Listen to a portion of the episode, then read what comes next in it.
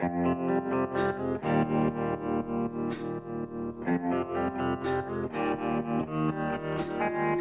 listening to the Hazard Ground Podcast with service members from across the military sharing their stories of combat and survival. And now, here's your host, Mark Zeno.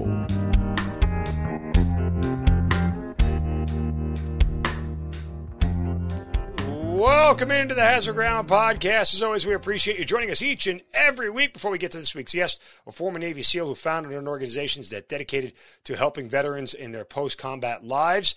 Uh, we'll get to him in just a moment, but first, a few words to remind you guys to follow us on all the social media sites Facebook, Twitter, and Instagram at Hazard Ground, at Hazard Ground Podcast. Uh, check out all the information we have there, give you the uh, links to this week's guest or next week's guest, whoever it may be, and certainly keep up with everything we have going on on the show. We also take feedback there as well. Don't, don't be worried about sliding into our DMs, as the kids say. Uh, let us know what you think about the show. Let us know what you love as well. Do the same for Apple reviews wherever you get your podcast or you go to Apple, uh, get leave us a five star review. Tell us why you love the show. We'll try to post them on social as well. We certainly appreciate all the love and support, and it helps grow the podcast uh, through the Apple algorithm and and all that great stuff. So again, Apple reviews, leave us a five star review. We certainly appreciate it. As well, don't forget about our promotion with Amazon. You go to our website, hazardground.com. Uh, as we get closer to the holidays here, going to do some Amazon shopping. Go to hazardground.com first. Click on the Amazon button at the bottom of the homepage or into the sponsors tab. It'll redirect you to Amazon. You can do all of your normal Amazon shopping. We'll get a percentage of what you guys spend, and then we'll donate a percentage of that back to some of the charities and organizations you've heard featured here on the show in the past. It's an easy way to help out veterans charities just by doing your holiday Amazon shopping, but go to hazardground.com first. This week's guest joining us is a former Navy SEAL, spent seven years in the Navy, all in the special operations realm, did multiple deployments to Iraq to both Baghdad and Ramadi. He went on to become an instructor uh, of other Navy SEALs as well. And then, after getting his college degree, uh, went on to found a organization called Guardian Grange in October of 2020. And he wanted to do a regenerative kneeling network to help veterans by protecting natural resources and strengthening communities. And it is certainly an, an incredible organization uh, that I've found and read a lot about. Excited to hear about it. He is Matzel, I'm getting his last name first, Mark Matzel Delafleur joining us here on the Hazard Ground. I was so focused on getting his last name right. Mark is the same first name as me. Matzel Delafleur, welcome and thanks for being here, man. Yeah, thanks, Mark. No, it's no worries. Everyone uh, trips up on that last name. Most yeah. people stop at Nats because yeah, uh, well, the rest of it just does that. I was much closer in our pre-show discussion than we actually when we started recording. Nothing like stumbling out of the gate. So, uh, you know, hey, uh, that's that's you win hey, losing the Olympics. We're all right? human. yeah, that's that's uh, yeah, you killed it on the on the pre-show. It doesn't right. bother me, so no worries, man. All right, um, seven years in the SEALs, um, and I think we were in Iraq at the same time, um, depending on the timeline here of when we were there. I was in special ops with uh, with with the Green Berets in Baghdad in 05 and 06. So we might have crossed paths. It's weird. I just keep running into more and more people who I was in that same area at the same time. I mean, you know how big and small the military can be all at the same time. But um, tell me how it started for you. Uh, why and when the SEALs? Yeah, so um, it really started, you know, just growing up through high school, and everyone's like, "Well, what are you going to do, kid? Are you going to go to college? You going what are you kind of job are you going to do?" So going through the motions and selecting like what I was going to do in society, uh, or what I wanted to do. I really wasn't super stoked on continuing uh, school because it wasn't that exciting to me. And I loved being outside, running around. So I had an uncle who was a Marine, and I, you know, wasn't super familiar with the military beyond like the the, the branches that existed. And then I met, uh, uh, saw a presentation from like an Army Ranger. I think I, I went up to um, Norwich Academy one time and saw like 10th Mountain Division two, and so I started getting an idea of like, oh, there's these different like places that you can go in the military. Um, and by the time I met this Army Ranger cat, then I learned about special operations and Green Berets and all the different categories that existed. So I really did a study, you know, with all the information that was available and just kind of surgically decided to go into the SEAL teams because it's from what I had understood, it was like small units, difficult with especially the cold training. So it was like the challenge of getting through it. And it just felt like that's the crew that I belonged to or wanted to push through. So I, I chose to do that. Went to the recruiter and said, like, hey man, I want to do the SEAL challenge thing. They tried to, of course, like divert me into whatever was best for them. and yeah. I'm like, no, no, thanks, guys. I'm going to do this or nothing. So um, that's how it started. Now, you did that right out of high school. So 9 11 happened when you were in high school, right? Yeah, 9 11 happened. I graduated in 2002. So uh, I had already decided before 9 11 to do uh, go in the military okay. and go after the SEAL program. Um, Did anybody in your family try to talk you out of it after 9 11, going, hey, maybe we should go a different? Because, you know, 2002, we're already engaged in one war heading towards a second. Yeah, not not necessarily because of 9/11, but the, along the way they're like, "Oh, are you really sure you want to go in the military?" You know, you trying to you got a lot of potential, kid. You know that kind of thing, which is some of the bullshit that um, people tend to think of like military guys, like we're somehow throwing our lives away by doing what we do, which is just like, okay, whatever. And as a kid, you're like, they're like, man, you really don't even know what it's going to be like. You know, everyone's trying to talk you out of it mm-hmm. based on their own fears and desires and wants. So I just kind of dealt with it along the way. And of course, then there's the other side of it when you're like, oh, I'm going to go try out to be a SEAL. And they're like, you're never going to make it. No one makes it, you know, that whole thing. So um, I was just, I grew up as a loner anyway. So I was used to people just like not being on the same frequency. Mm-hmm. Um, so it really didn't faze me that much. Yeah, you know, go to war, go to jail kind of deal. Um, and I tell yeah. the story often on this show. You know, when I was doing my uh, when I was in ROTC and I was going through, you know, the job fairs were coming on senior year, and I, you know, was going to commission. And I remember people asking me if I was going to the job fairs, and I'm like, no. And they're like, why? And I'm like, because I have to go in the army after college. And they go, why don't you get a real job? You know, like that was the general sentiment of people joining the military in the pre 9 11 world. You know, I, mean, I know my audience is tired of hearing me tell that story, but, you know, for each guest, they understand that it was just the, the perception then was different. It just was not something that held this sort of esteem and stature that obviously it holds now. And, uh, you know, I guess sacrifice uh, becomes a little bit more real for everybody uh, after what we've been through for the last 20 plus years. All right, so you're heading into uh, the Navy with a BUD/S contract. So for you, it was get right through basic and go directly to BUD/S. Is that how simple it was? Um, I had one step in between, which was the A school, because at that time they didn't have the special operator um, rate. Yeah. So you know, in some ways, people say A school, you know, similar to to BUD/S. In retrospect, did you find anything similar about it? Uh, I didn't find anything similar in the Navy at large to anything in the SEAL community, uh, okay. beyond like the administrative bullshit. right. but um, uh, like the schooling, the mentality, like there was a stark contrast. Like just um, even in in in boot camp, A school, being around like team guys, you know, and the the humor, the way they carry themselves was completely completely different. Corporate so I, I did enjoy different. A school because I, I, learned about uh I did gunner's mate, learned about pneumatics and like weapon systems on like ships. So it was it was interesting, but it was also like um taking the time, like waiting to get to BUD/S where you're ultimately trying to go. Same as boot camp was that way. It was like the longest period of my life, eight Just weeks or whatever it was. Were you a strong swimmer? No, I wasn't a very strong. I mean, well, it, well, it depends on how you put that. I wasn't a very efficient or fast swimmer. I was very comfortable in the water and I thought I was strong because I'm like, man, I can just keep going. But I never had like really uh, tested myself for like efficiency. So I had to overcome, um, I had to learn to become efficient in the water uh, because it was, yeah, I was like a, just a truck just dragging through water. And we had like some Olympic quality swimmers who were just fucking woo, gliding, you know. so um, so, what did how much? I know you said you'd read up on the op, special operations community. Did you know anything about BUD/S prior to getting there?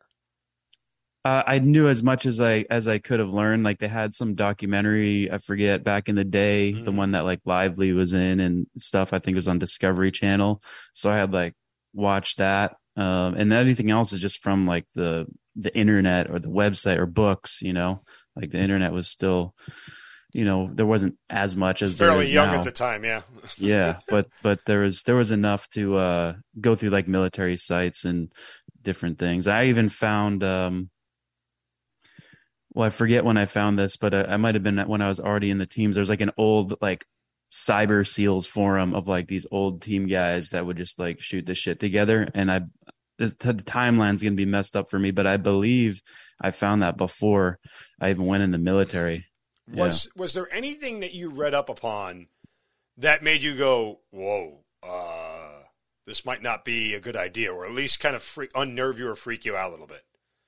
No, because that's how society was. That's how the normal like world is to me. I'm like, man, this shit is weird. I want to get out of here. So that's why I went to the military.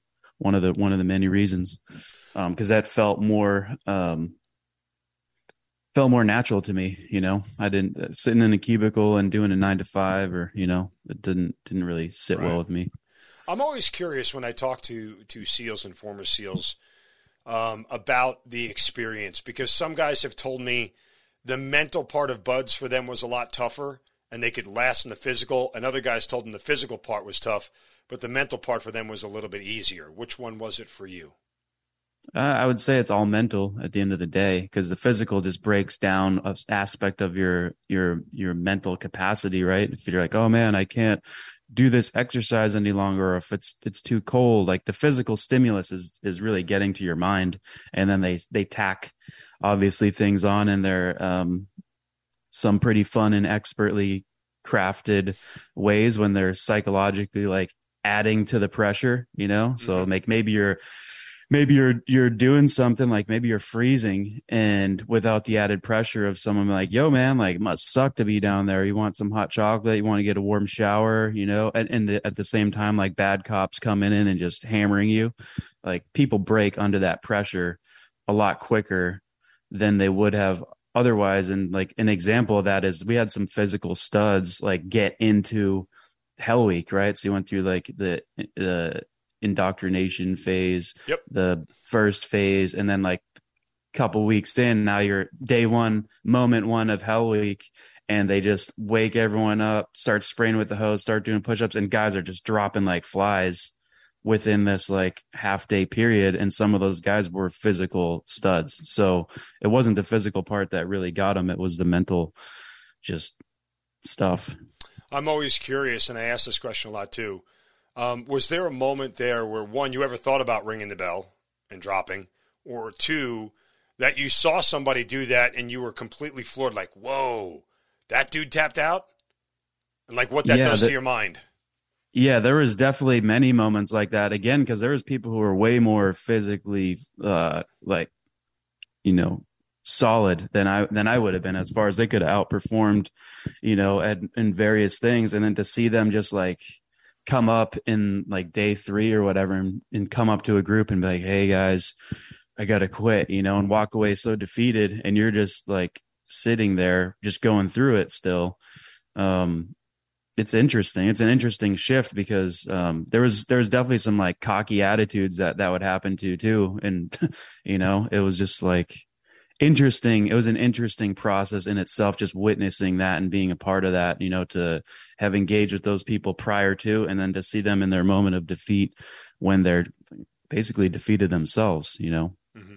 was there a moment where you knew you were going to make it, or you didn't really know, and like you didn't really feel that sense, like okay, I'm going to get through this. You know, when you're finally in the last couple of days realizing, oh my God, it's over. We were, I see the light at the end of the tunnel. Yeah, um, that would have been like way after third phase because it was always a grind. Like I always felt like I was going to make it, but it was definitely a grind for me moving through uh, various phases. Um, but you know, once you're in once we got the third phase which was the land warfare really like the most fun shit i would say because you're working with explosives and guns and all that stuff right. um at that phase past the the longest swim the uh the the seven mile basically the five nautical mile swim like once you pass that last like major um check in the box thing you're pretty much done so then there was like a handful of weeks left over and and uh that's when i really um there was the weight was kind of lifted off. Like you still had to, you know, check some boxes a little bit, but most of the big ones were all checked. One more on BUD/S. Um, the day that you graduate, um, best day of your life or no big deal? How'd you kind of view it? Yeah, no big deal, man. It was like you're going into it, like as you're uh, before you would think like how great it would be, but it's just another evolution, another step in the process. Because after that moment is so much more. Yeah. What's the, the old Navy SEAL adage? Only easy day. Yesterday. Yep. Yeah. Yeah. So.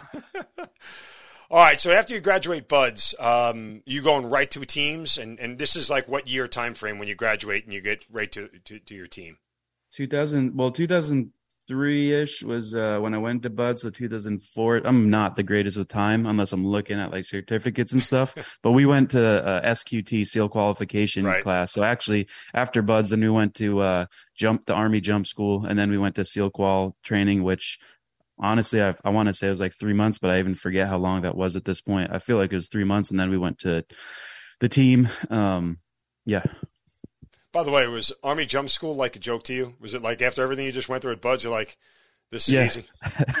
but it was it was fun too because it was like they sent our whole BUD/S class there which was only like 30 something people um you know and the jump school was hundreds of people there Yeah. um so we were little uh shitheads you know going through because we're getting learning these army kind of basically boot camp style protocols and we're just like dude what is this um so and we also had the hanging carrot of like we were supposed to be one of the last classes to go there instead of going to the five day jump school back in San Diego. So we our give a fuck meter was like not there at all. So we had a lot of fun just playing with the instructors during like PTs and all that stuff. Were any of you guys like? Were any of your guys like deathly afraid of heights and jumping out of planes or anything? Or for as good as Um, some I- people are in the water, they're like afraid of heights and vice versa, right? Yeah, I mean, I don't, I don't remember specifically. I'm sure there was a few, and I remember like the first time I stepped to go, I'm like, damn, woo, this fucking, you know, I had never done it before. Um, but you just, it's like anything, you just take the step. Yeah. Don't, Um, don't look. yeah, so go. no one, no one was like, no one was, uh, it didn't prevent anyone from doing anything. Let's put it that way. So when you get to your team, um, what's is there a feeling of like, okay, I made it, or you know, obviously there's more to do, but and there's a whole nother sort of prove yourself process once you actually get to the team. It's not like, hey, come on in, Mark, we love you, you're one of us now. No, you kind of got to get hazed a little bit and brought along um, because team life is different than the training life, just like anything else. The actual gap between training and reality exists, and and you need that from people who've already been on ground. Yeah, for sure. No, it's it's totally it's the now you're getting basically brought into the culture or filtered through the culture because there's still a filtration process. You know, it's more rare, but if people don't jive or gel, uh, or even in pl- platoons, they'll like shift people around and stuff. Um, and when the guys from our class who went to team five, which is where I went, when we got there, there was like only a, ha- a couple months ready before deployment. So we were jumping in on the, the tail end of a, of a workup, which was interesting because we didn't get put into platoons. We got put into a spe- special activities cell. Um, for starters, which would have been pretty fun, probably going overseas in that capacity. So we got to piggyback on a couple uh, combat skills deployments, which was all the basically the funnest part of your workup. Um, so I got to do two of those um, workups, and uh, uh, and then one of the platoons, the notorious uh, break glass in case of war pipe hitter platoons, got disbanded. You know, so then they shifted all the personnel, and then all us new guys got sprinkled throughout platoons. And so I really jumped into like the first platoon, like we're like, yo, welcome, like basically going to war in like two months or a month or so. So it was interesting because I didn't have a full workup with the guys that I went overseas with. You know, the mentality of, of finding out that you're going to combat so quickly, I think, is is different for everybody. Uh, were you one of the, the folks who looked at it and went, you know, this is just another chance to prove it? You know, this is what I signed up for to go in there and, and you know, test my own mettle? Or was it one of those things where um, you were just sort of taking it a step at a time and, and whatever was next and, you know, um, staying a little bit more in the present focused? Yeah, definitely present focused, one step at a time, but it was also feeling like I guess the best analogy that probably people who haven't even been in the service could resonate with is like um the World War II coming back coming in all those crafts and before the gates just drop down, everyone's just sitting there staring at a wall and you don't really know what's on the other side, but Yeah. you know you're going into some shit. And then it's like poof. so it was kind of that feeling, you know, of like, hey, just one step at a time, one moment, you don't know what's gonna happen next. I mean, is is fear a fair word? I mean, would you describe yourself of, of using that emotion, that experience? Was it a motivator for you? Not even not so much fear of failure per se, but just general fear of of anything that you know sometimes motivates people to push even harder.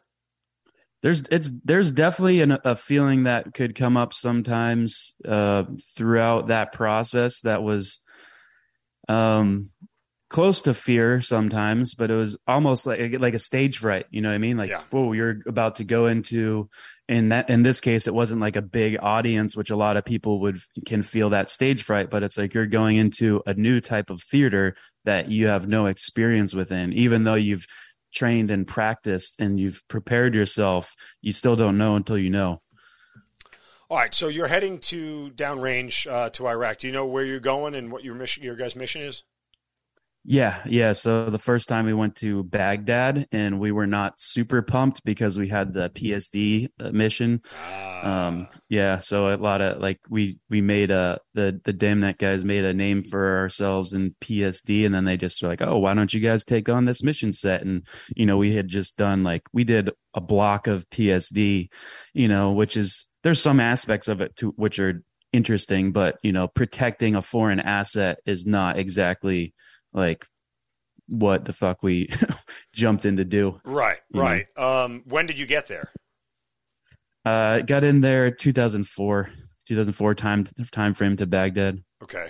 First time, or sorry, sorry, sorry, 2000. Uh, yeah, 2004. Yep. Okay. And and you did did that for the whole what six seven months you were there? Yeah, well, no. So we, I, I did a RIP. Our guys did a RIP deployment. So we okay. did three months there and three months in the uh, Pacific. So gotcha. we, I could have stayed there longer, but the, you know, there's a dangling carrot of like, yo, you might be able to go run and do DAs, but you also just might sit here and do PSD. And at that moment, I'm like, mm, I don't want to flip that coin. So some the guys who did stay back did get to do DAs, which was pretty pretty awesome. But um, yeah, I was pretty much over the um, PSD stuff because it's right. also way more administrative. You know, as far as like there's way more people looking down your neck, and again, you're just like waiting for something to happen, but it's not an aggressive uh, mission set. Right. And for the civilians, listen, DA direct action just meaning you can actually go uh, stand toe to toe with the enemy, so to speak. Make just as a sort of very plain explanation of it. Um, so after that deployment, when you get back, I mean, are you sort of unfulfilled at this point in time? Do you feel like, what did I really go through all this crap for to, to go sit there and guard some guy in a bulletproof vehicle? Yeah, I was definitely, I was definitely, uh, you know, um, wondering what the fuck, why things were the way they are, and I could, there's a, there's a, there's a clear line of like operators and administrators, you know, even guys who wear tridents and stuff, and like there's a there's a shift that often happens not always but for the most part it definitely happens when uh, people start taking a more administrative role and they stop being about the uh, that tribal nature right? The it, it, it kind of goes away and they get more political um, so I was seeing I was seeing that stuff and I was being disheartened by it, but also at the same time, there's like all the super solid bros that you're working with that you're not going to work with anywhere outside of like special operations for sure. You know, it's interesting because um, you know a lot of guys resist that, and as you go up in rank, obviously you get more administrative roles, right? Like, and and you know, again, for more of the civilians listening, because the military folks know this, you can't take non-special ops guys and put them in a special ops community and ask them to do the admin roles and make those admin decisions because they don't have a full grasp of what the true combat power is or the true nature of the individuals who are there. And that's that's the bigger gap, right? Um, there are certain people who can get that switch to flip on and certain people who can't. And there's a reason why a lot of administrative folks in the military are administrative because they don't have that switch that flips. Um, and and to mesh those two worlds together could cause a lot of consternation and conflict. But you know, um, as guys go up, I mean, were there guys that you considered mentors that ended up taking on those administrative roles, and you, you kind of had conversations with them, looked at them, said why, and you know, don't you want to be down here with us, kicking down doors and doing all the other, all the other fun stuff? Yeah, I was. I've been. I mean, I was party to many of those, like uh, some of those conversations. Like some of the guys who I didn't have super, um, you know, uh, like close relationships with or older guys like coming in and they're walking out the door and you see like that energy being discussed like yo man that guy really kind of changed or eh, you know type of those types of things. And then for sure like as I've now been out and a lot of those guys have come up I've definitely seen uh some things that are uh, again just disappointing disheartening to see like guys that you used to know. And um again it's not many but it's definitely a few that uh that just fully took on that role and to a degree turned their back on the guys on the on the operational capacity. That's an interesting phrase you use turn their back. Um in yeah. in what way? Can you elaborate? Yeah many ways. Um uh so let's say um, someone gets in trouble, right? Di- uh, disciplinary action. It could be on deployment, off deployment, right. whatever. Like I'll give you a scenario. There was uh, when we're pack loading up our pallets, right, to go into Ramadi for a second, my second deployment. Um, some of the guys, like we took a pool table and a TV, right, that were just kind of sitting there, and I wasn't. I just know like the aftermath. Um, so when we got into country, um, that apparently became an issue because the TV supposedly was stolen. They said, or, or to, to, to, that degree, like it was not supposed to go with us. And so the guy who was responsible for loading the pallet got benched in combat in deployment. And it's like, yo, we're in fucking combat. Like, th- like why? And this guy's a solid operator who went on to go to Dam Neck and all this. Um, and and just seeing that happen, I'm like, okay, well, that is just administrative stabbing in the back as opposed to being like, yo, what happened? Even if let's say, let's say that let's say there was a malicious intent and the TV was taken and whatever, we took it and threw it in our fucking space in uh in in the area. Let's say that was malicious and that was intentionally done wrong. It should have gotten handled in a different way. You know I mean? We have other ways of handling stuff and to bring it up to this administrative and like ding the guy, you know, administratively to try to potentially fuck over his career, like that type of stuff uh, also happened like in something as simple as like a bar fight, you know, not saying that we should be out there getting into bar fights. However, shit happens. And like, then let's say nothing. Wait a minute. Like, bar fights are not in your job description? Yeah. I mean, not officially, but not officially. so it, so it happens. Duty. Yeah, and then like let's say no big deal, everything's handled on the civilian side, and then like some administrators come down and like, oh, we're gonna fuck this guy over to make an example of him, and right then it's just like, all right, now not only you turn your back on, you're driving a knife in the back, and we're supposed to be going to fucking war together, right. or at least have understand that the people up the chain have our back. And so when I started seeing that, because it never happened to me directly, but I saw it happen to enough guys who were solid, and I'm like, man, this is this is not this is not cool. You know this is not good. This is uh, you you stand by your fucking friends. You stand by your team regardless. And if there is some shit that needs to be handled then you handle it at the platoon level right? Should be. Should be. At lowest level always. Um yeah and again not that I, you know i mean personally I, I, again i don't have all the details and everything else so i'm not going to sit here in judgment of it. Um i would say that there is an argument you know on both sides. One, people need to be held accountable, but on the other side too, it's like you know when it comes to combat power, you don't do anything to sacrifice that. Um, you put your best people in the best positions for mission success always.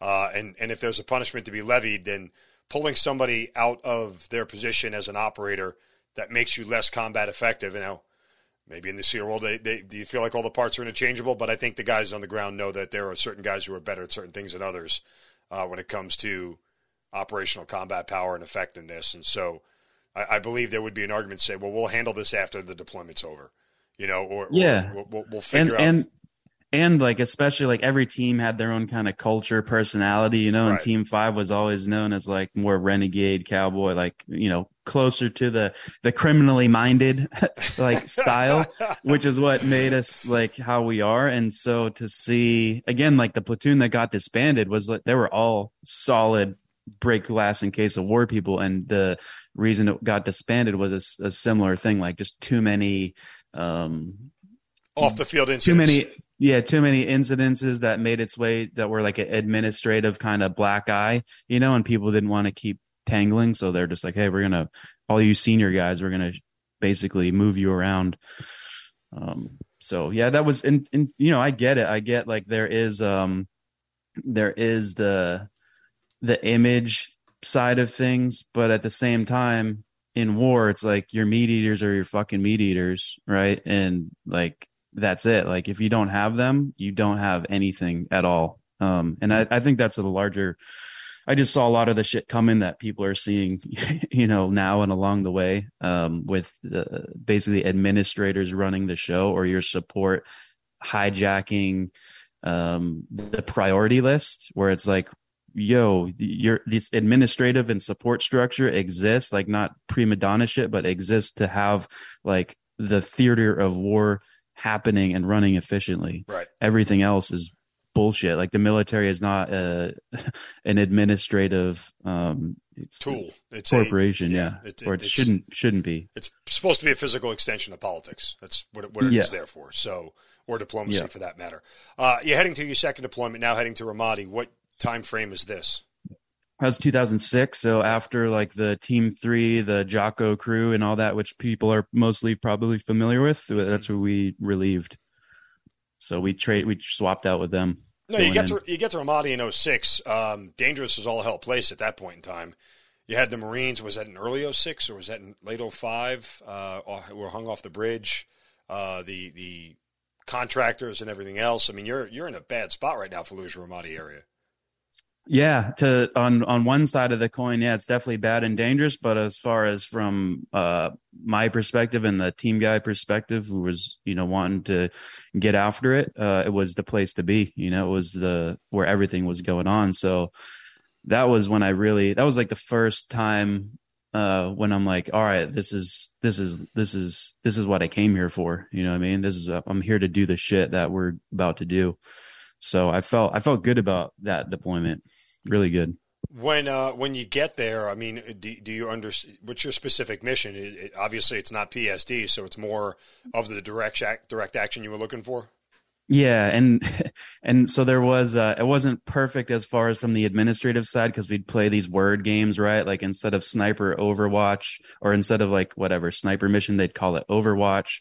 And I, I started just seeing like the word games being played. So we did Overwatch's direct actions was pretty much it. And the the routes were so hot with IEDs that we'd always like wait for the routes to be cleared, then we'd cruise to another OP and we'd patrol out from there. So we got a lot of time just patrolling and we were just going back to back to back like heavy op tempo, which was was awesome, yeah.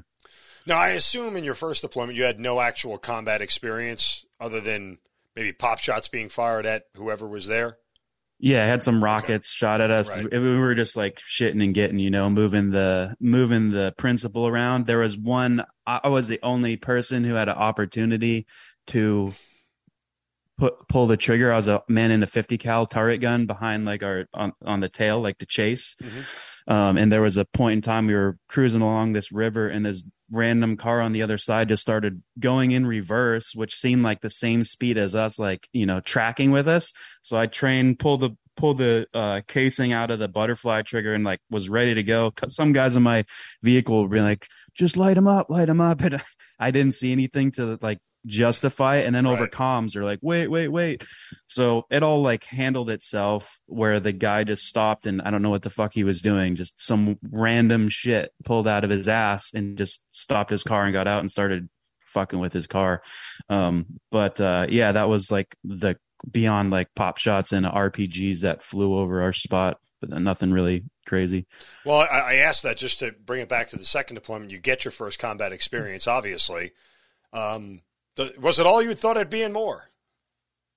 Um, you know, I I uh, I didn't go in with a lot of expectations. It's more of like the one moment at a time thing, and I would say it was because it's a test. Like you're you're testing yourself at that point. You're you're right. you're meeting yourself in a different capacity, and so I found it very. um This is probably ironic for a lot of people, but very peaceful, very free because there's no like you're just every day every moment is life and death and you're just you're 100% required to show up and be present in reality minus any kind of bullshit that's going you know the same whatever was going on in the world, politics, entertainment, all these things, and you're just in life and death scenario responsible for keeping your homies safe, you know, and and getting getting work done and and, and handling things. So it was I, um I, I, totally, I, I, enjoyed it, yeah. I totally get it. And I, I I've told this to people repeatedly.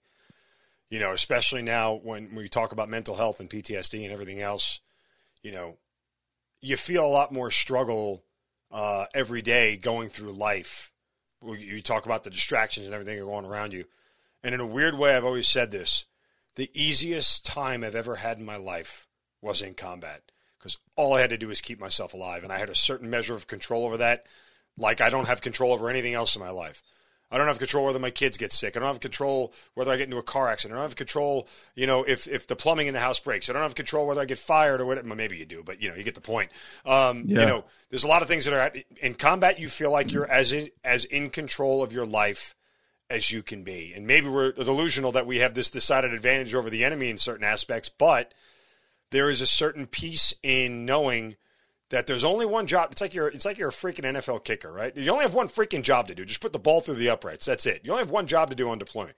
Keep yourself and your men alive. It's really really simple. Uh, and and there is this there's such a simplicity to it for how difficult it actually is that there's there's peace in, inside of it. Yeah, exactly. And I think definitely the more like um the more of a warrior you warrior you are like in your heart and your soul, not like these the that's why I delineate between like soldiers and warriors, you know, like the more of a warrior you are, the more peace you'll find in that storm because that's like home, you know, that's it's it's what you are built for. It's mm-hmm. what your your constitution has come to terms with and death is you know, at least from my perspective, death was it was never um in uh, a point of fear. It's like when it's my time to go, it's my time to go. And until that moment, yep. like I'm here and this is what I'm here to do. When God wants to take me out, that's when it's going to happen. Other than that, I'm fucking and, and driving on. It's crazy because we would never have that sort of looseness about our mortality in regular civilian life and everything else. We'd never just chalk it up to, well, you know, I'm driving down the road at 97 miles an hour. Just uh, it's my time to go. Yeah. It's my time to go. Like you don't you don't ever approach appreciate uh, uh, you don't ever approach it with that level of capriciousness. You know, we're always kind of guarded and protected because we we are aware of so many pitfalls. Well, the randomness of combat eliminates knowing what pitfalls next. Like you're going to, well, he's going to shoot at me from there, and then he's going to move there, and then you know, the next thing you know, a, a mortar's going to come in. Like we don't have that, so we, you talk about being present and in that moment, all you can do is react to what is in front of you, and there isn't any worry about the outcome. There's only worry about what the reaction is going to be. Like the final result will be the final result. And I've always believed, and I've always said this, that look, if I if I do the training and I stick to the training the way I know it's supposed to be done, I have to trust and rely on the fact that that's supposed to keep me and my my soldiers alive, right?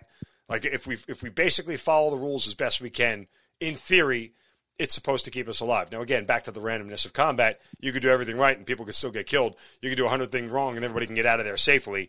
There is no yep. accounting for that. But again, it just goes back to that ability to let go in combat that I don't think we do in everyday life.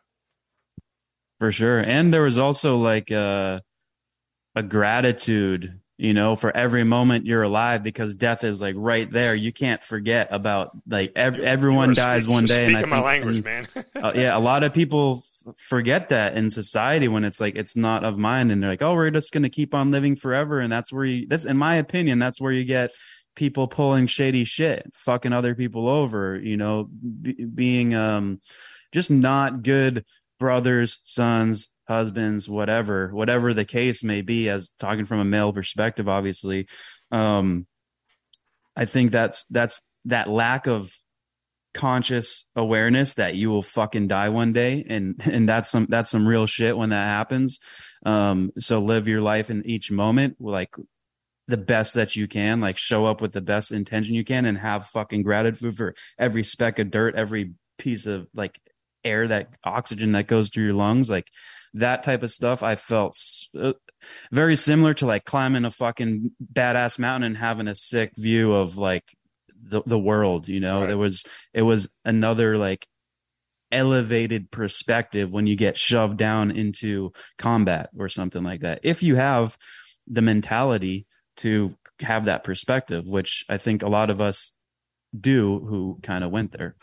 Yeah, you know, again, it's uh, and one more here, and I, I kind of want to talk a little bit more about the actual experience of combat with you. But you know, I, I can recall, and I've, I've shared this before, that you know I was fortunate or unfortunate, depending on which way you look at it. You know, I was outside the wire four or five days a week. You know, running convoys and everything else. I just it was the nature of the mission in the special ops community. They needed logistics and supplies moving for the Iraqi and the in the ISOF brigade, um, and so you know, I can remember just I, I kept thinking, just as somebody who's like an avid gambler, like I'm throwing the dice and I keep going outside the wire. Eventually, something's got to go wrong. Eventually, the odds are not going to be in my favor, and I'm going to crap out. And I would get overwhelmed with fear about my mortality. Like today's going to be the day. Like I, I might not come home today. And all I could ever do was just, without you know letting my, my troops see me, just I'd walk around the corner and stand behind a building and just say a silent little prayer to myself and just be able to focus for a moment and be grateful for everything that I've had and said, God, if today is the day, thank you for everything you've given me. Just take care of my family and uh, make sure that I do it right today. Just give me the strength to do what I trained was trained to do and to take care of my, my, my people first and, and let out a deep breath and then forgot about it and walked away and was, was totally content with whatever was going to happen. And it's so funny because I can't do that in everyday life.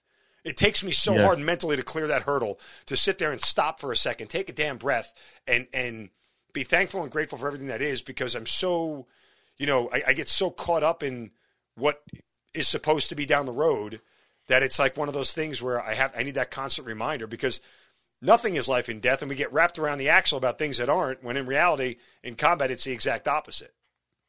Yeah, the little the littlest obstacles become your new baseline for like the mo- the worst shit ever, you know, and that's why, you know, our um our frequency of like what the shit that we're able to deal with as combat veterans for sure is way the bar is like so high where we seem like uh strange to people you know when we're when we're for instance like not so concerned with with with something that someone is like man this is like the biggest fucking deal in my life. Or i remember like going through college like after the military and people were like stressing about shit. And i'm just like dude this is fucking like this is awesome. I mean as far as like the the the stress level like the stress level is like this basically vacation you know or i went and did a, a, a normal job afterwards and it's like it wasn't fun it wasn't enjoyable but the stress level was way fucking like too low actually. It was like man this is not enough for me. So yeah and it's interesting you said on like going out the gate every time I always yeah said my said my prayers, been like, yo, if it's you know if it's my time to go, it's my time to go. Keep please keep us all safe. And I'd always had these Otis Spunkmeyer muffins. That was my oh, ritual. Oh, yeah. I'd like do my prayer and just fucking down a muffin. hey, listen, those things were good. If you were going out, you were going out happy. That's for, that's for darn sure. Um, yeah. So was the, was the I, I guess what you guys were doing and the direct action that you guys were doing were did you have any expectation of the the sort of, um, you know, level of the the enemy? Like, were, were, they tougher than you thought? Were they more um, prepared than you thought? I mean, obviously you had to feel you guys are the best of the best, so that, you know there's always that that mental advantage you feel like you have over anybody who steps out on the battlefield. But all that said, was there any expectations you had about actual combat and what the enemy could bring to the fight? Um, I mean, I never underestimate anyone. However, yeah, we did always, and because of that, we came with that advantage of like retraining the hardest we can. We're strategizing everything. We're taking every advantage we can. And in the instance of like a direct action, like that's, we're the ones who initiate. So we're the ones who start the thing. So we have that first movers advantage. So typically, like we didn't run into like, uh, as they started you know advancing like barricades false walls like we a little bit of that stuff but we never never too much. So we always pretty much ran the the DA. You had contacts on target, off target. Most of our stuff was off target, people moving in the streets, and then from that perspective, um, you know, war is war, but also there's shit that you don't do as just a uh, again as like a, a, a righteous warrior or whatever you want to call it um, and one of those things is like carrying a child over your head to, to prevent your, you know, your bean from getting popped when you're moving like munitions or weapons or something. Like seeing that type of stuff it's just like uh there's a level of respect that goes down because like to from the survival mindset it's like they're just they're trying to like not get killed but you're also sacrificing the most sacred being that you have in your midst which Right. is a child which is like if if you're willing to do that what the fuck's the point of even fighting for anything you know so when i saw things like that there was definitely a level of respect that went fucking way down whereas if i was fighting um an enemy that wouldn't engage in those types of things i would still hold more respect for them if that makes sense even though they're my enemy. Like i still have res- and i still did have respect for the fact of like this is a life and death dance and regardless of who the enemy is like that that reality is there. They can they can you know send you out of reality the same way you can send them. And so um yeah it was it was interesting just encountering the cultural differences and the the way that people carry themselves in that capacity so yeah that was very interesting Uh, what was the operational tempo like as far as the amount of direct action you were doing, or at least you know fighting you had to be doing? Yeah, it was it was pretty constant. It, it was uh like we had very few days of downtime. Like we do multi-day ops, you know, we do uh we'd have like maybe a day off here and there. We had a blue and gold crew, but a lot of times we were out together, you know. So we I would say as far as I was concerned, it was a it was the a perfect um perfect tempo for the time that we were there. If it would have kept going on, if we had like a longer deployment, it probably would have started getting old. But because we're also doing like the DAs and overwatches and stuff, like it was I mean, shit, we'd rather be out than like sitting back at a base, you know, especially when when shit gunshots are going off, explosions are going off, like you want to be there because that's potentially your homies, your countrymen, your, you know, it doesn't matter if it's Marines, Army, whatever. That's all our that's all our homies. And if shit's going down, we want to be there supporting each other. Did you guys sustain any casualties? Um, yeah, so we had uh uh this was when all our whole um our whole uh all of our platoons were out, the the platoons that were there. So we had three positions doing Overwatch mission and uh we took started there was contacts going on all over so we were covering for uh army movement and stuff as they were doing construction and doing some stuff with an op and uh we had a a, a rooftop position. Our our our our uh myself and the shooting buddies that were there. And um there was a grenade that got thrown on one of our other positions. And so they just took like a little one guy got his wrist fucked up a little bit. Nothing too bad but they were like exfilling off the target. And um as they were get, sending out the gate they sent uh we had some uh iraqi forces you know with us in in each because we are supposed to be turning over and all that.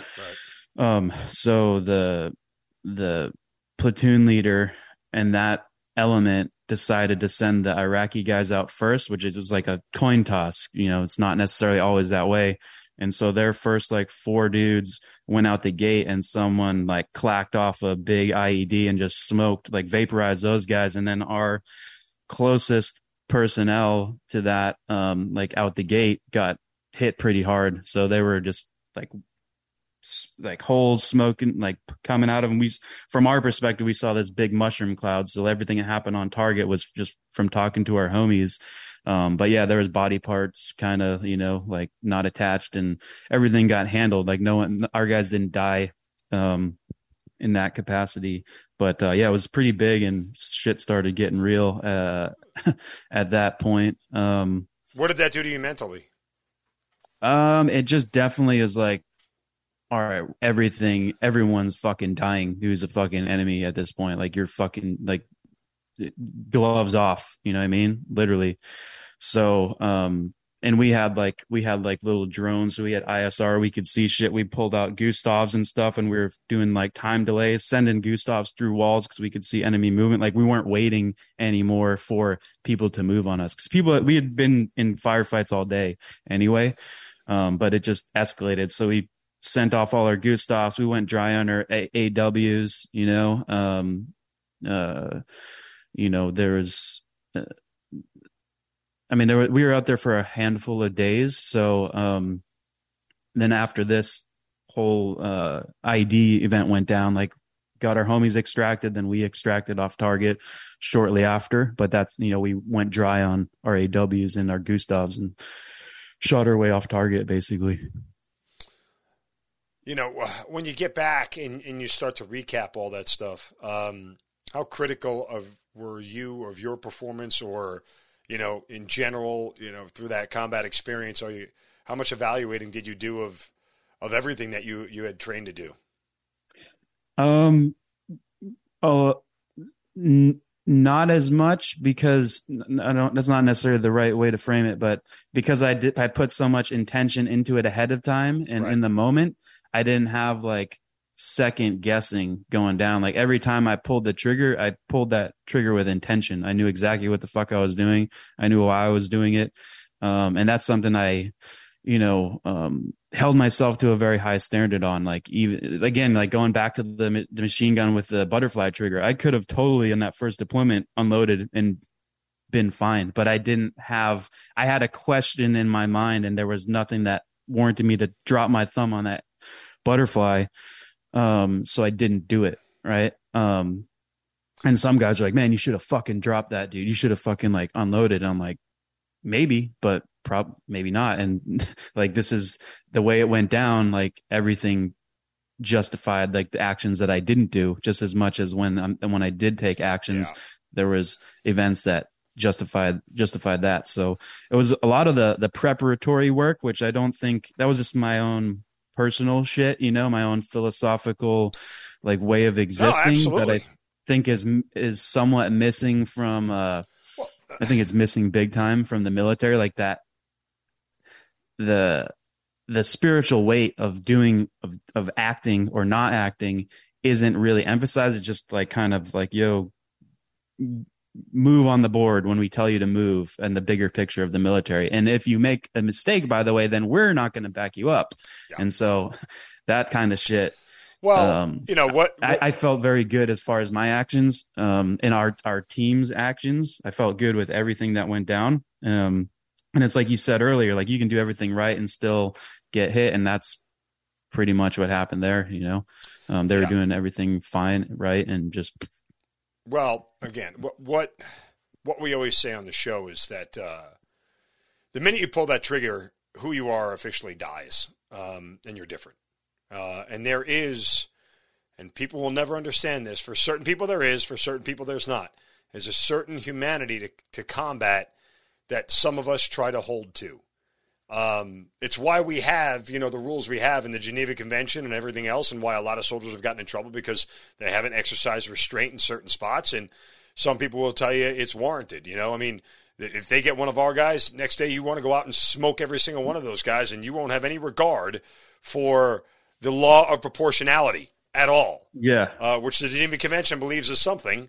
You know, you don't fire a, a, an AT-4 rocket at an anthill right? You just kick it over and the anthill is, is done, and that, that should be enough. But, you know, so all that said, you know, that, that humanity that exists in combat is different for everybody, and what the line is is different for everybody. And that's why it's so hard to judge when you are sitting in Washington or you are a news person or you are not there, your ability to judge that in the right context is flawed. It's very dangerous to do.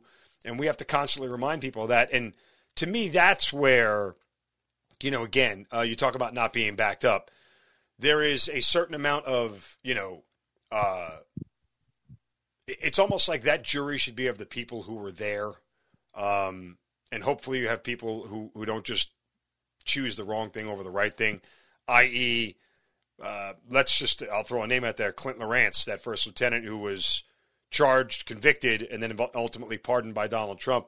We've interviewed several members from his platoon uh, on the show, and they would all unequivocally say he did the wrong thing. Mm. You hmm. know that he absolutely did the wrong thing, and yet you know uh, he's now he's out and free, and it's you know I don't want to get into all that. I'm just giving it as an example, but it's just you know the context of this thing. Mark obviously is, is difficult to to gauge, but I, I appreciate your morality. I certainly appreciate your humanity towards the whole thing because I was of the same ilk, you know. I remember the first time I had to pull the trigger, and and and it messes with you. You know, like for me at least, there was a split second of recognizing if I do this, things are different. You know, I'm now, for lack of a better term, burdened with the results of what has happened. Now, it's easy to sort of rationalize, right? Because it's them or me, it's them or my guys, and the choice is easy for me to make. But still, there's a certain amount of, um, like you said, you have to be okay with the decisions that you've made. Yeah, there's a there's a responsibility with taking yes. a life. There's a spiritual 100%. consequence to it. And this is where like going back to like someone in DC or whatever judging what's happened, but that mirror never gets turned around because the decisions they make and using us as the weapons to get their intention done, they never self-reflect right? It's and it, it, even as a society it's like oh well they they're always getting passes and all the drones and all this shit that's going down which is like at that point there's not even anyone really there in the moment pulling the trigger. It's pushing buttons and it's getting more and more removed.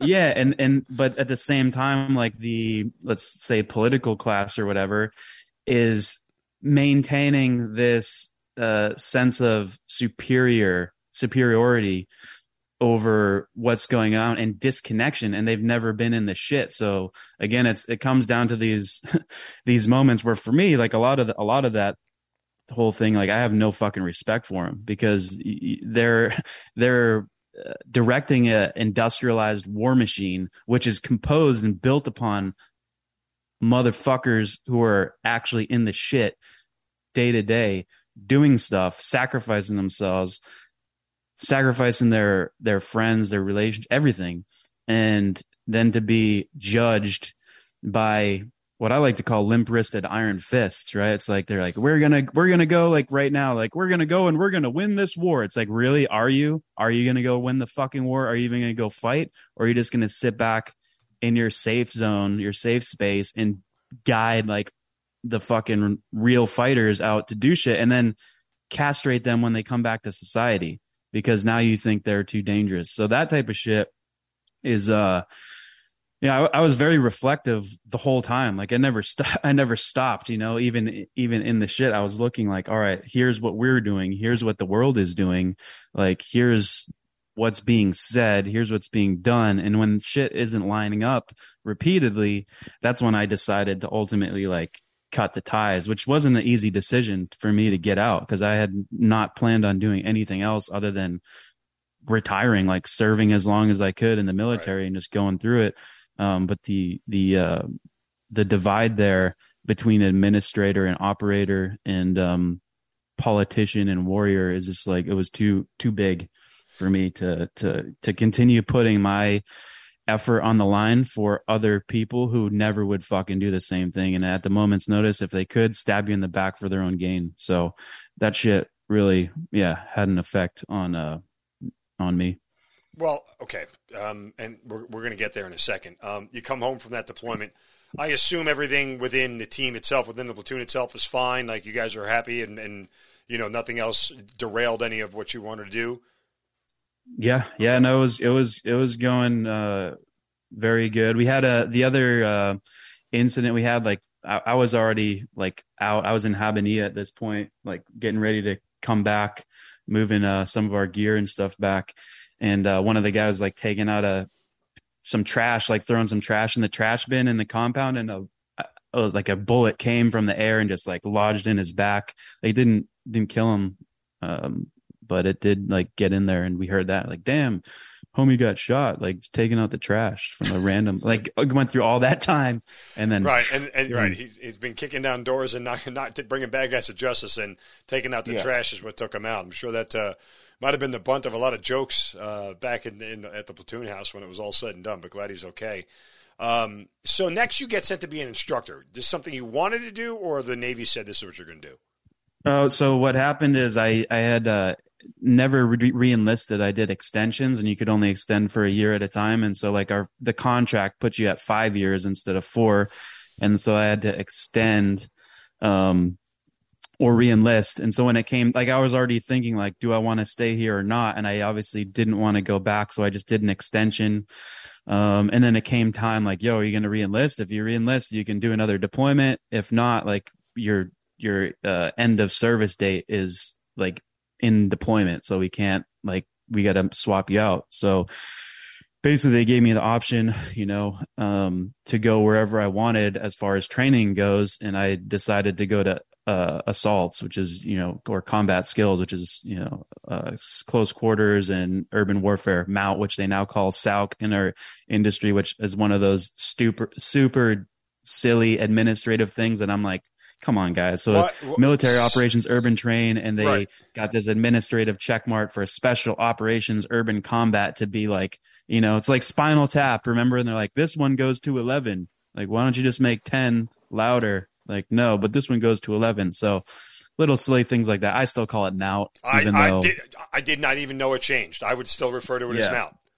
Yeah. So, and, and I was like, you know, I, I forget if it trained when changed when I was in the still in or out or as I was walking out. That I think I was as I was leaving, getting ready to leave. Like, hey, we're gonna call the same shit we've been doing the whole time, a little bit different.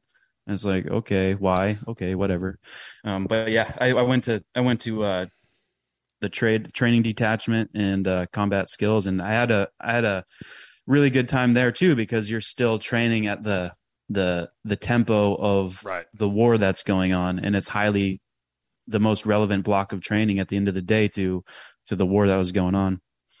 You know, you you had mentioned a couple of times, uh, you know, and again, it's starting to come together now for me that you you just extended, extended, extended, never reenlisted.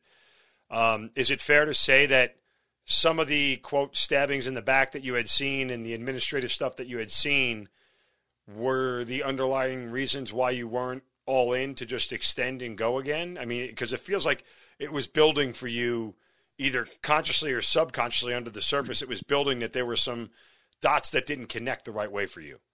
Oh yeah, it was very conscious. That's a hundred percent it. I was, uh, you know, because there's like this, there's this um belief or whatever within the military, like up the ranking structure that you are a pawn in the fucking game. And it's like a half truth, like kind of like you did sign up to do that job. But at the same time, like I'm a fucking man dealing with other men. Like we're all mortals here. Um, and this is how I look at it. And when people start wielding this illusion of power and authority in a way that they think they're the king or whatever, they think they're higher up the the food chain than you are. I'm just like, this is not how this goes, guys. So, uh, so like I can play the game to a degree as long as there's respect there. But when the respect was fucking obviously not there for not just, not even necessarily directed at me, I was seeing this shit happen to like our class of war fighters.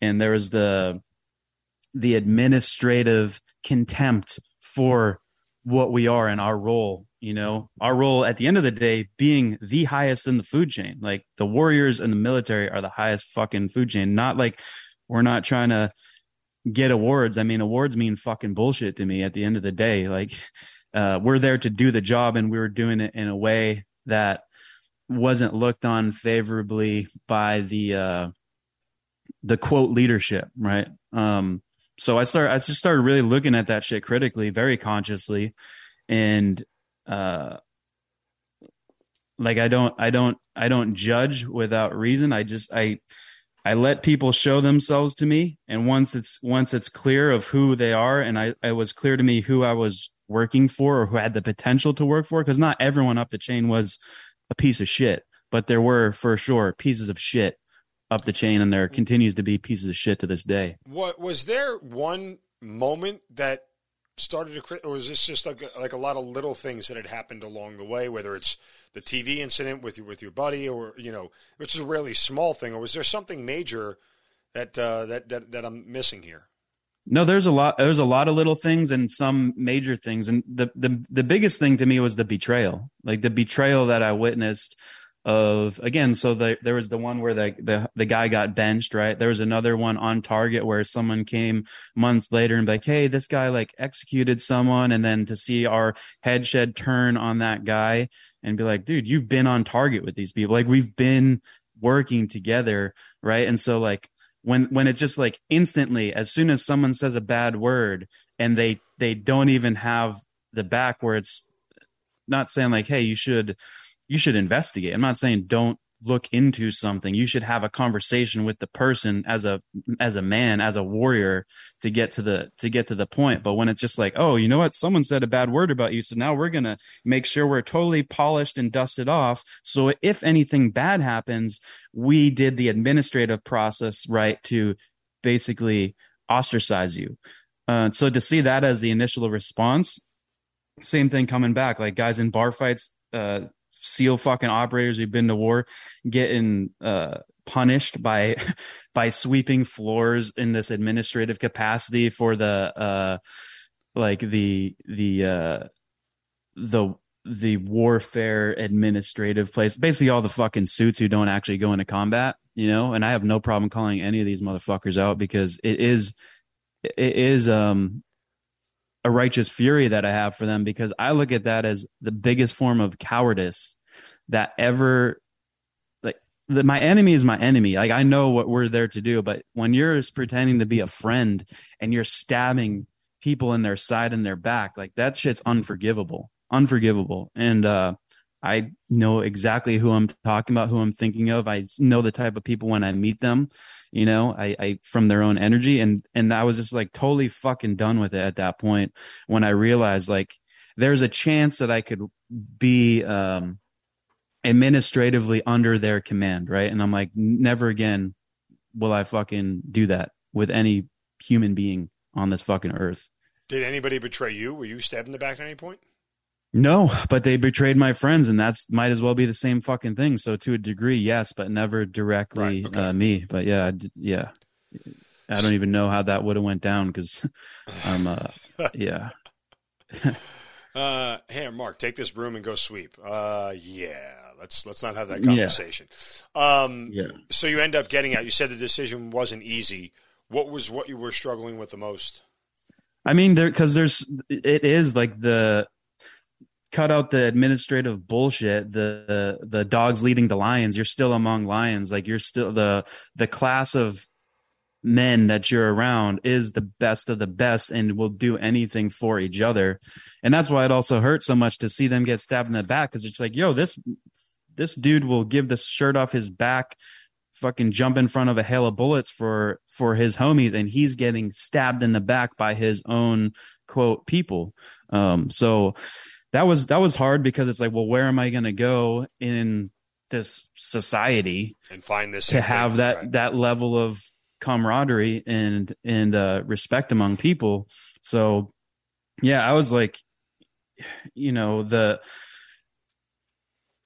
the piece of combat like we talked about like that shit doesn't exist in the the outside world or having that level of intention and um trust with a crew like you get i mean i've been in the the real world quote which is the fake world.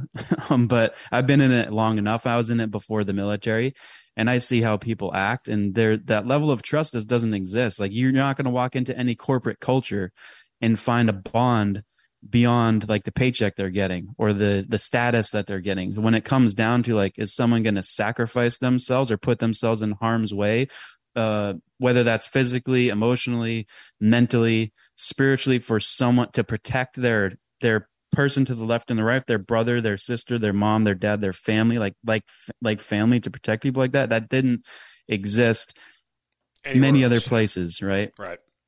Um, at the risk of making you angry, uh, I'll ask a devil, devil's advocate question here.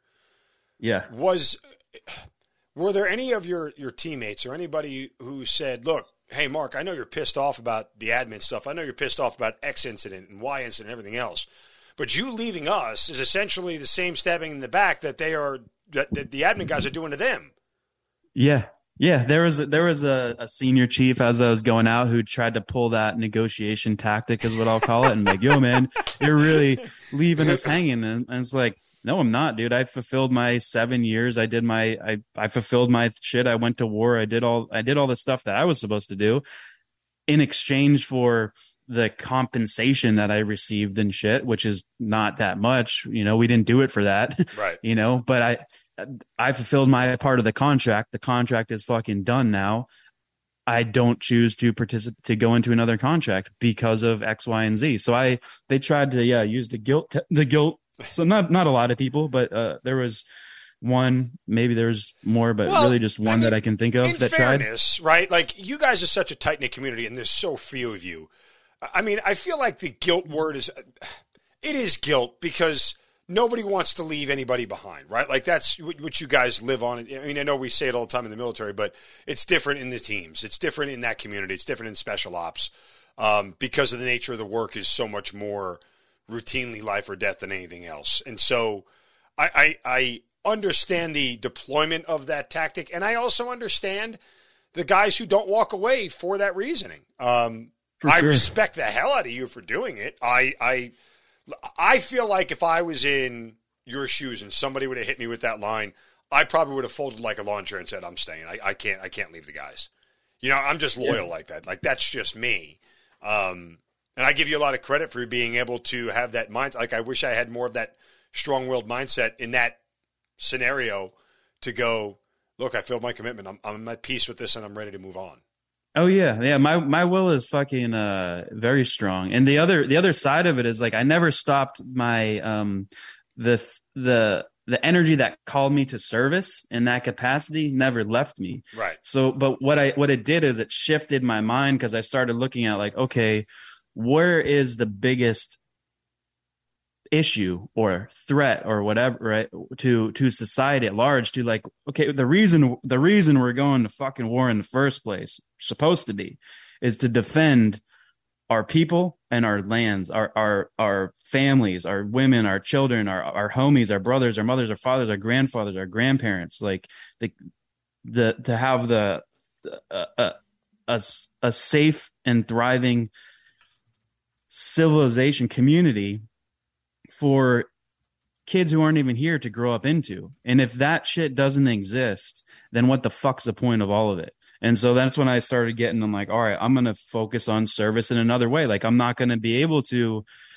you know, do what I was very comfortable doing, what I enjoyed, because now and I didn't I didn't exactly have my finger on it, you know, of like what I was specifically going to do. I could just feel just like I felt called into the teams, like I felt called to walk away and to just figure shit out. And that period of process, that point in time, like that transition phase wasn't an instant thing. Like it wasn't just like, oh, well, now I know what I'm going to do and I'm going to start up, you know, this thing, call it Guardian Grange. Like that took a long period of time to get to. And it took a lot of struggling and suffering in different ways. And part of it was like, yo, you're, you're disconnected from the community that, that you, um, earned your place in. Right. And, um, yeah. So of course, like, uh, that's why I say it was the toughest decision because I wanted to be there. I wanted to stay there, but my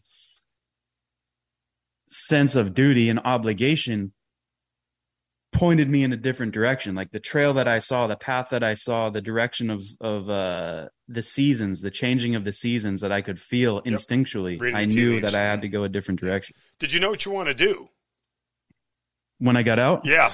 Fuck no, no, I didn't. I, I, i'm just like, well, I guess I'm going into society, so I gotta uh, make some money or something. So I started learning about, um, you know, money making endeavors basically so real estate i started going like where can i become the best of the best in this capacity um so i started learning from like real estate investors having conversations and that's where i got like a whole other dimension to what was going on where i started really learning about um economics, you know, and like why things move the way they move, whether that's finances, you know, the currencies, policy decisions, all that stuff. And it was like another depth, another um, level to the betrayal is what I started to see. And that's what really drove me to serve in the capacity that I'm doing right now and that I'm working to, which is still at the end of the day, it's like it's leading edge in the in the respect like not that many people are thinking about it uh, more so are now that like the global food supply is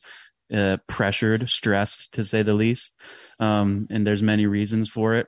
Um, none of which are because we don't know how to do it. None of which are because we are incapable of doing things the right way.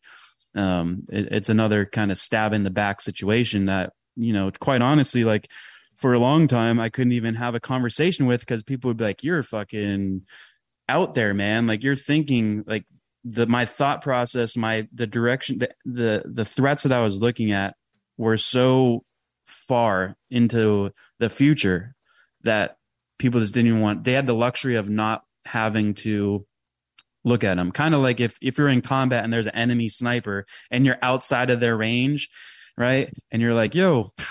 You you have the eagle eye and you're like, all right, I see there's an enemy position up there, and like everyone else, like I don't see it. I don't know what you're talking about. You're fucking whatever. Like we're gonna just focus and now those enemy positions are moving closer and setting you up for a bad situation. I'm the type of person who like gets to the fucking point immediately and it's like, no, I'm to move on that position right now. Like, so that's in an analogous way what I've been doing. Um, and ironically, part of it is like, it's not ironic. I mean, people are war, great warriors have written about this since the beginning of time, but it's like the whole warrior in the garden model, right? It's like when you're in a, a chaotic environment, whether that's war or something else, like your role as definitely like a, a man, right? Uh, as a competent man is to be the calm in the storm for your family, for your community, for uh, the people around you. Because if if everyone's freaking out, like then it's it's over at that point. Um, someone has to be able to take the the the pressure, the blunt, and do what's do what's right, even though it's not popular or even fucking pedestalized or whatever, and just fucking grind through and do it. And that goes back to like your average fucking your whatever your quote average man who's just doing a fucking good job as a dad or a person in in their community. Like those are the fucking heroes of our society, and and the the women too who are playing their part. Right? It's like there is a there's a sacred balance and there's a there's a there's a relationship between human beings that has to continue or the whole fucking thing falls apart right? And so that's really where my focus is. And and some of that shit's intellectual some of that shit's you know spiritual, spiritual you know? it's at the end of the day it's all spiritual because what the fuck are we doing here if if there's no if there's no higher purpose? And i yep. think um seeing that uh reality stripped away from our actions um it just really it drove me to where i am today which is a good place mm-hmm. however it was a hard road to to get there you know and and it's again it's disappointing like i say it a lot of times i'm like man i'm really disappointed in some people that i was rooting for you know it's like i can't respect someone as a man if they don't respect themselves to that same degree. I can only go up to that mark. So there's been many relationships in my life where I just fucking backed off and bowed out of because I the actions that have happened showed me who that person is and I'm only here to work with like people who are down to to do real shit and shit for beyond ourselves like it's it's about our i mean i got a 6 month old daughter right now you know it's it's about them it's about her children one day, her like people who I don't even fucking know at this point. Like we all existed by the you know virtues of our ancestors, right? Mm-hmm. They created the environment for us to be in and and there was some mistakes along the way so it's not like anyone was ever perfect but there was still a level of respect and hopes and dreams that they had for their kids like even the the most you know troubled person with a good heart did shit for the right reasons, even if they made those mistakes. It's like going back to that thing, like you can make all the wrong decisions for, uh, you know, and, and have good events and you can make all the right decisions and have bad events. Right. So, um, the decision matrix, it's something that, that I, I actually learned from the, the investing world. But yeah, I guess I'm kind of rambling here. No, no. I mean, listen, uh, existential questions aside, um, you know, you go back and you get your degree. Um, and then uh, I mean, ultimately, you know, it was a, a a friend who was a veteran who you lost to suicide that led you to found Guardian Grange, correct? I mean, can you elaborate a little bit more on that individual and that story? Yeah, and it wasn't immediate, but yeah, that so uh, my bro Rob Guzzo, he was in uh, Ramadi with us. Um, actually coming up here um, the next few days is when there's a 10 year anniversary of uh, when that happened. And so wow. we had, um, yeah, we had linked up like after service, you know, he was one of the guys who got shit on a bit. Solid dude, you know, a jokester, like he'd like to clown around, goof off, but he was a solid performer and uh, some of that stuff got misread by certain people and he you know he is one of the one of the ones who felt the a lot of the brunt of betrayals in so many ways or you know not not just that other things weighed heavily upon him um but uh, yeah, we had linked up. We had we were both going to San Diego State University. You know, he was working on his master's in kinesiology. I was doing my my my bachelor's in communications um and we're just living a you know post military team guy life like hanging out you know going having fun right?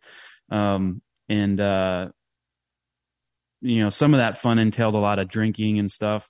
Um and anyway like there was a caustic cocktail that that went down which was some of these solutions that quote, quote solutions that come out of the VA is uh, give people pharmaceutical pills for their emotional, mental, spiritual symptoms that are erupting, right? And they're not good. They're not good. Like they they numb people out. They they create all these different interactions. So you compound that with alcohol. And there's one day like he was out with a bunch of friends. I was down in actually Mexico on a date um, and so I wasn't I wasn't out with them that night, and I came back, and it was later in the evening. You know, like pretty much they came back at the end, like bars are closing and all that stuff, and they were very obviously shit faced. You know, mm-hmm. which is fine. We've done it a million times before. Um, so I was like not on the same frequency. So I'm like, yo, man, I'm just gonna go to bed. They're all still hanging out and everything. Um, and everyone that was there eventually like fell asleep and he was up just like ruminating just like looking through old photographs you know other guys who had been killed. I know mark Marc Lee's photo was his plaque that he had on the wall was there. Literally sitting on the desk and at some point you know going through those pictures and in that state like he decided to take his pistol and chamber around and put it in his mouth and pull the trigger. So I woke up from one of the guys coming into the coming into the room being like yo mark mark get up get up right now. Like free like told his energy was like i could tell as i woke up like you know it, it gets right into your heart. Like there's something yeah. fucked up. And so when i went out he's like it's rob. You got like we need help help. And so i went out and i saw him laying on the floor. And my first thought is like okay, this is a fucking practical joke that I'm in right now. There's no, there's no way that, um, you know, this is, this is like he would pull jokes, you know, not like he'd ever done something like this, but he was a jokester. So that was like my initial, um, thought process. And then, you know, I go, I'm like, yo, get up, man, get up. And, uh, he didn't. And then I saw like the blood and all the stuff. And I'm like, all right, this shit's fucking real. So I immediately like you know get on the get on the horn. And i called ended up calling his dad who fortunately i had met prior to the phone call. You know we had a, a, a brief hangout time together. Um, and i had to call him and that was like the hardest phone call of my life for sure to to to call up and be like hey you know it's like four or five whatever in the morning uh, our time. So he uh he he could sense that there was something up too you know just from the the call. And i'm like hey man um I just got to call you. It's about Rob, you know, he's like, he's a, what's up? And I'm like, I don't remember exactly what I said because you're in the, in the, yeah, the energy of it. Sure. But I'm like, yo, man, it was very simple to the point. I'm like, he shot himself in the head and he's dead, you know? And he's like, is this, are you serious? And I'm like, yeah. He's like, all right, thank you. I gotta, I gotta start making some phone calls.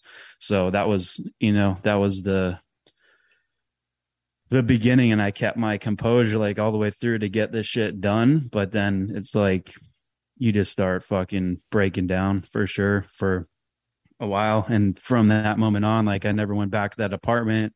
I, uh, you know, I didn't even continue on with school. I just told my, my, my professors, I'm like, yo, I'm fucking not happening. I had started a business, which was, you know, taken off with a partner and I like stopped communicating with him. He came and like knocked on the door one time and was like, "Yo, man, what's what's going on?" I'm just like, "I'm fucking like, just take everything. I don't care." You know, I'm like, "Just go." He's like, "Nah, man, I'm not going to do that." He's like, "You helped build this thing," so he's a stand up guy. But yeah, I was just checking out from everything. Um, and that's, I guess, you could say the one of the valleys that humans can go through. Right? It's like the dark night of the soul type thing. Like mm-hmm. you're definitely down in a very low level of existence of or of uh of uh emotional weight. Um and so again like going back to like setting these bars high and low like my fucking low bar now is like pretty fucking low you know? And climbing out of that um is what just kind of led me to where I am like having that point of perspective like I don't want I'm going to do everything I can to ensure that that doesn't continue happening to good people. Right. Um, and that's why I'm doing what I'm doing, you know? So how does Guardian Grange, you know, how does it all, I mean, what, what, what led you from that tragic moment to, you know, the birth of this idea? Yeah, so I mean uh, that that was like 8 years after that was and that was one of the major catalyzing events cuz it just set me it just set me deeper um, on the path that I had been wandering towards, right? Which I didn't even really understand until I arrived at it.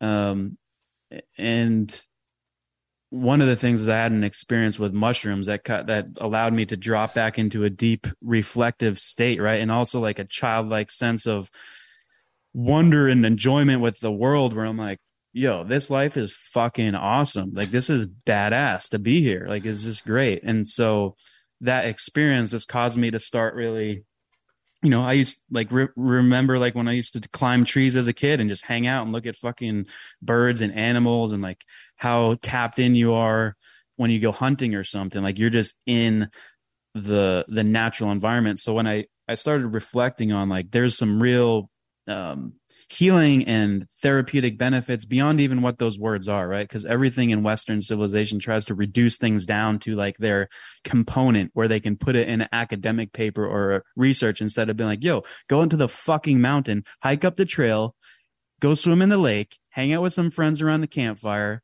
and understand how fucking awesome life is as opposed to like the, this theoretical model of like um you know, again, you go to the VA, it's pills, it's therapies, it's different things that may or may not have benefit. Um, I think a lot of them in the fall short and some of them are damaging, uh, especially the pharmaceuticals. Um, and the other thing I, I recognize as like being part of like a warrior culture, like anyone that doesn't have that same peer level of experience can't now come at you and solve all your problems from the outside be like hey you need to change your thoughts here and there. It has to be an experience based thing. And regardless if anyone gets into um, like any of the earth based sacraments or nature based medicines it's the i recognize that the community is the medicine itself. Like having a group of people having who have your back and are there to support you and you're there to support them is uh, healing medicine and having access to food, you know, clean food, water, um, is another component of it. And being involved in the process of creating that or or helping out your environment, keeping it uh, cleaner and um, a, a nice place to exist is a, a level of service that um, can be translated from military, right? It's like we went to war, we did all this shit. There's no reason why we can't also go repair a fucking erosion point in a watershed or something. Like it's very similar to surveillance and reconnaissance, right? We're good at camping, going to these areas. So I just really started reflecting like, wow, we have like the military group of people, especially combat operations, like we have these skills that when we get thrown back into society, like they don't directly translate unless you go back and do contracting or get in a training pipeline or something. However, they do translate into a completely new um it's not com- it's a completely new way of life from the perspective of how things are right now but it's an old way of life based on the history of humanity like we've right. always mm-hmm. been stewards of our environment as human beings. Like, as and if we weren't, we didn't live. Like, we didn't have our food, we didn't have our deer populations if you weren't managing them properly. If you weren't gathering and growing and cultivating life, then you didn't have food, you know? So just getting back to that like raw level of existence um, and valuing family, community, nature, God, and, you know, higher power, however someone wants to look at that, you know, something beyond yourself, beyond the system, beyond the corporate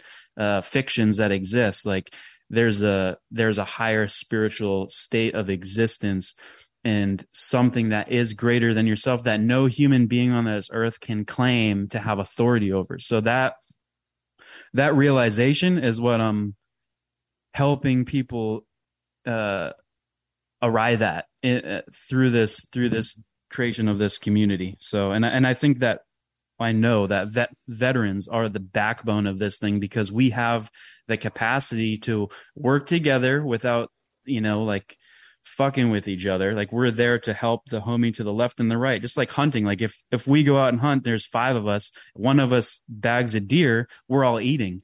Right. It's not like, oh, I got the deer, so I'm going to take this and now I need you to do X, Y, and Z for me. It's like, no, we came at this thing as a team and we're going to finish it as a team and we're going to keep it going and we're going to pass that on to our kids. We're going to pass those traditions on. So, that's really what it's all about, you know. And I say like Guardian Grange is a veteran powered regeneration network. Regeneration obviously applies to, you know, how you can cultivate plants, how you can graze animals. Like there was a um, a guy from White Oak Pastures on Joe Rogan who talks about the industrialized farming to regenerative farming, which is really good. But there's also the regeneration of like who you are as a being, right? You said like when you pull the trigger, it changes who you are.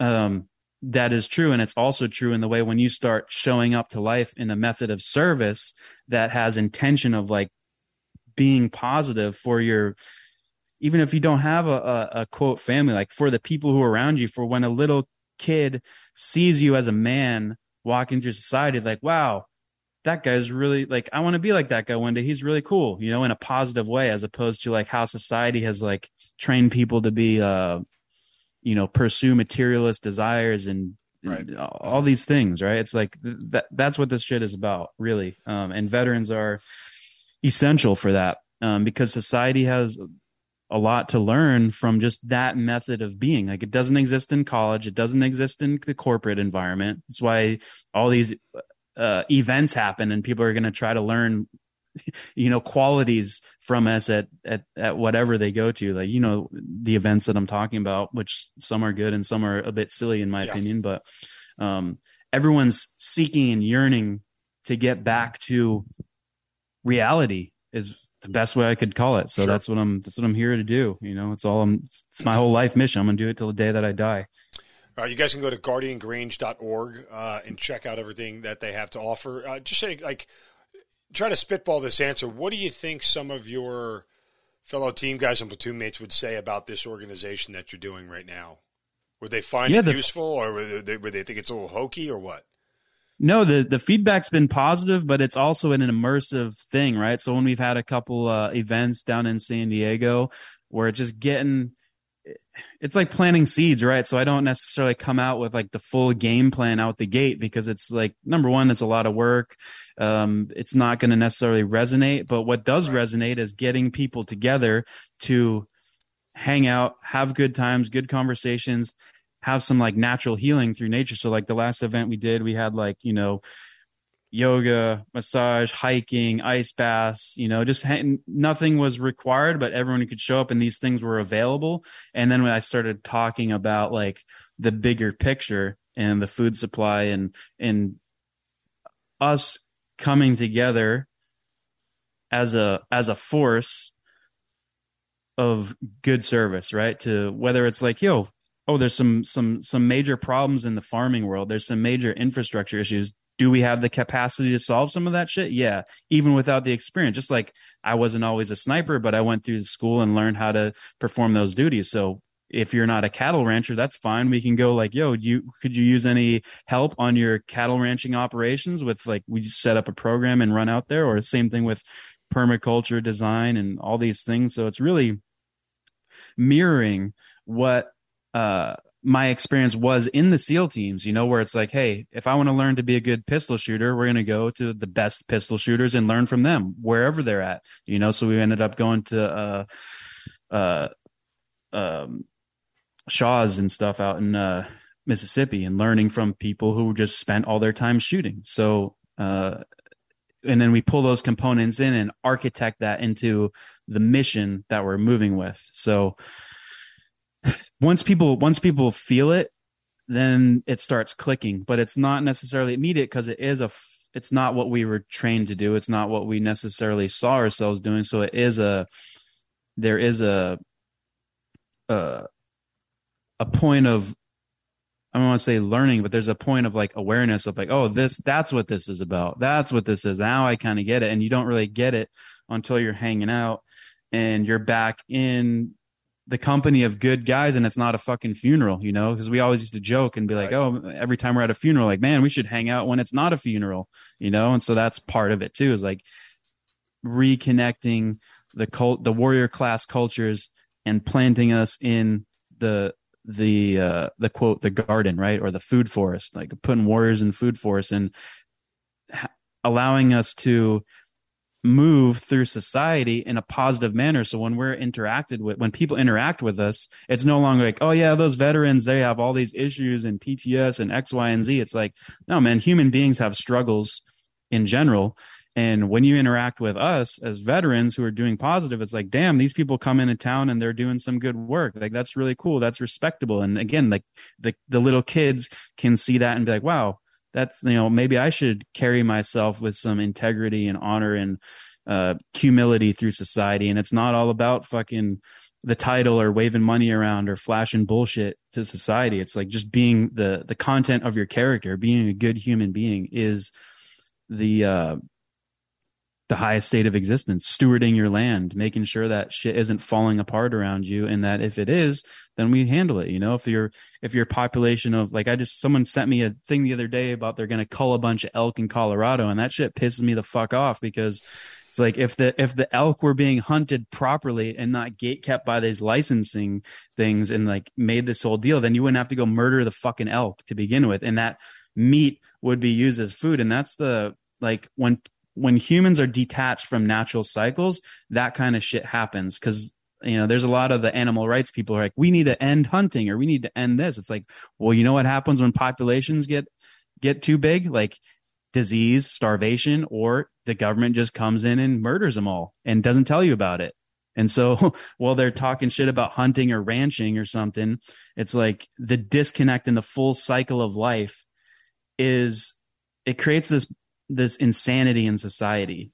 That's the only way I can describe it. Whereas like human beings of of the modern time tend to see ourselves as separate from nature. It's like nature's over there. We're in our little houses with our four walls, and we have our our, our uh, artificial reality that we're doing. And we need to just pull people out of the environment, which is incorrect because when you look at some of the best monuments on this fucking earth, which the redwood forest being one, those trees only exist in that monumental capacity because the human beings who have been here for tens of thousands and longer years were properly managing those lands. They were doing controlled burns. So you didn't have these massive firefighters. They were hunting. They were keeping everything in balance. And that is one of the things that I try to put out is like one of the highest role, in my opinion, of a human being is being a good steward of our environment. That's the nature that's around us. That's our personal bodies, that's our families, like making sure that we are holding ourselves accountable and um you know doing what we need to do showing up in life. So i guess that's that's all i got to say about that. No listen i mean this is perfectly said. I don't uh you know uh i, I think you are on a on a path that makes a lot of sense. Uh and for somebody who doesn't always look for those existential questions or answers for that matter and somebody has problems living in the moment you know, like I think that you have really found a way to bring that back. And believe it or not, I've written some notes. Uh, I put some. I always keep a sticky note when I do these interviews. And if any any of my guests ever say anything that jars, you know, some thoughts, I just kind of grab them real quick and leave the sticky notes out and use them as reminders. Um, and so I've got a, a, bunch of them from from listening to you. Um, and, one of them we talked about. I just wrote down if there's peace in combat, if, if there is peace in combat, there can be peace anywhere. right? Like Yeah. it's just you Yeah. know, it's a simple lesson that that I just listen to you talk. I took from you know you can pull all the good parts out of combat out and leave the bad parts where they were. You know, take a breath, say a prayer. You know, things like that. That just you know uh, from talking to you and just listening to you talk, I think that I get that you know some of that stuff that I. I've uh, been longing for and looking for for quite some time. So I certainly appreciate the conversation. Again, guardiangrange.org is where to go. Grange is D R A N G E. Um, and uh, listen, I mean, I'm with you. I'm vibing. Like I feel it, and and I love your passion for it, and I certainly appreciate you know um, the courage that not only you had in combat, but the courage to do things, something like this after combat. You know, it's not. Um, people are so into themselves these days. It's hard to get them to think outside their sphere of influence. You know, how can how can I tilling some soil really affect the earth? Well, that's not really the the answer to the question you're looking for. You know, you do it because it is it has an effect, not because the measured effect has an X number of quantity, right? And that's you know, I think along the lines of what you're saying. Yeah, hundred percent. It's it's it's it's living with purpose, living with intention, and uh, living again for. I'm careful with the words that I say because so much shit is hijacked. But living, so I'm not going to say ever greater good, right? But living with um, a higher purpose beyond yourself. It's selfless, and that doesn't mean like you're you're just deteriorating away. It means that you're living in peace amidst the chaos and you're in in a state of abundance spiritually that you're giving outward and you're not even seeking anything in return right? And that has um I, I know that's a foreign concept. People fucking are always looking for the angle that someone's coming with. I've encountered it even multiple times with guardian grange where i show up and like hey how can we help you? How can we help you on this property that you're on? Like here's this land that you have. You have these issues. We're down to help fix them.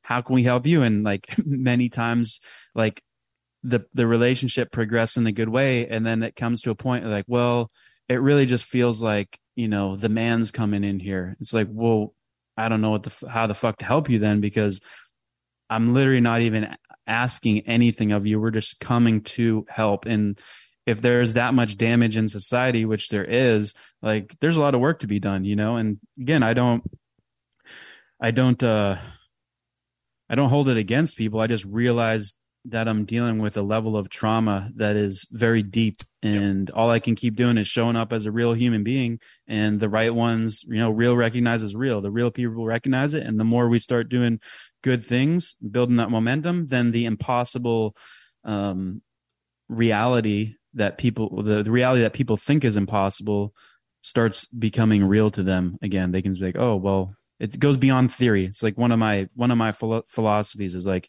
i'm not here to debate theor- theories. Like that's been done for too long. I'm here to it's just show and tell. We're going to do shit. We're going to show it. And you can either look at it or not. No big deal. And we're going to keep doing it. And the the real ones are going to show up. So that's the field of dreams. If you build it they will come.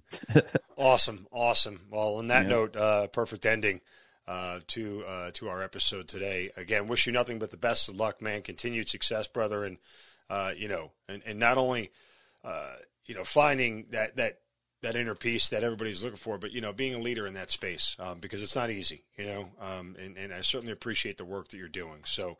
I thank you for spending some time with me and, and sharing, you know, all your honesty. Again, guardiangrange.org one more time. But I certainly appreciate talking to you, and it's been great to get to know you, man. Thank you so much. Yeah thanks mark likewise thanks for the conversation it was a good one Mark, Appreciate I'm going to get the last name right here. Ready? Mark Matzel Delafour. Delafleur. Darn it, I missed it again. yeah that was good yeah perfect Matzel Delafleur. Thanks for being part of the Hazard Ground. thank you You've been listening to the Hazard Ground Podcast, hosted by Mark Zeno. If you have an interesting story to tell and you'd like to be on the show, send us an email at producer at hazardground.com. And if you like the show, don't forget to subscribe, rate, and review on Apple Podcasts. Thanks for listening. We'll see you next time.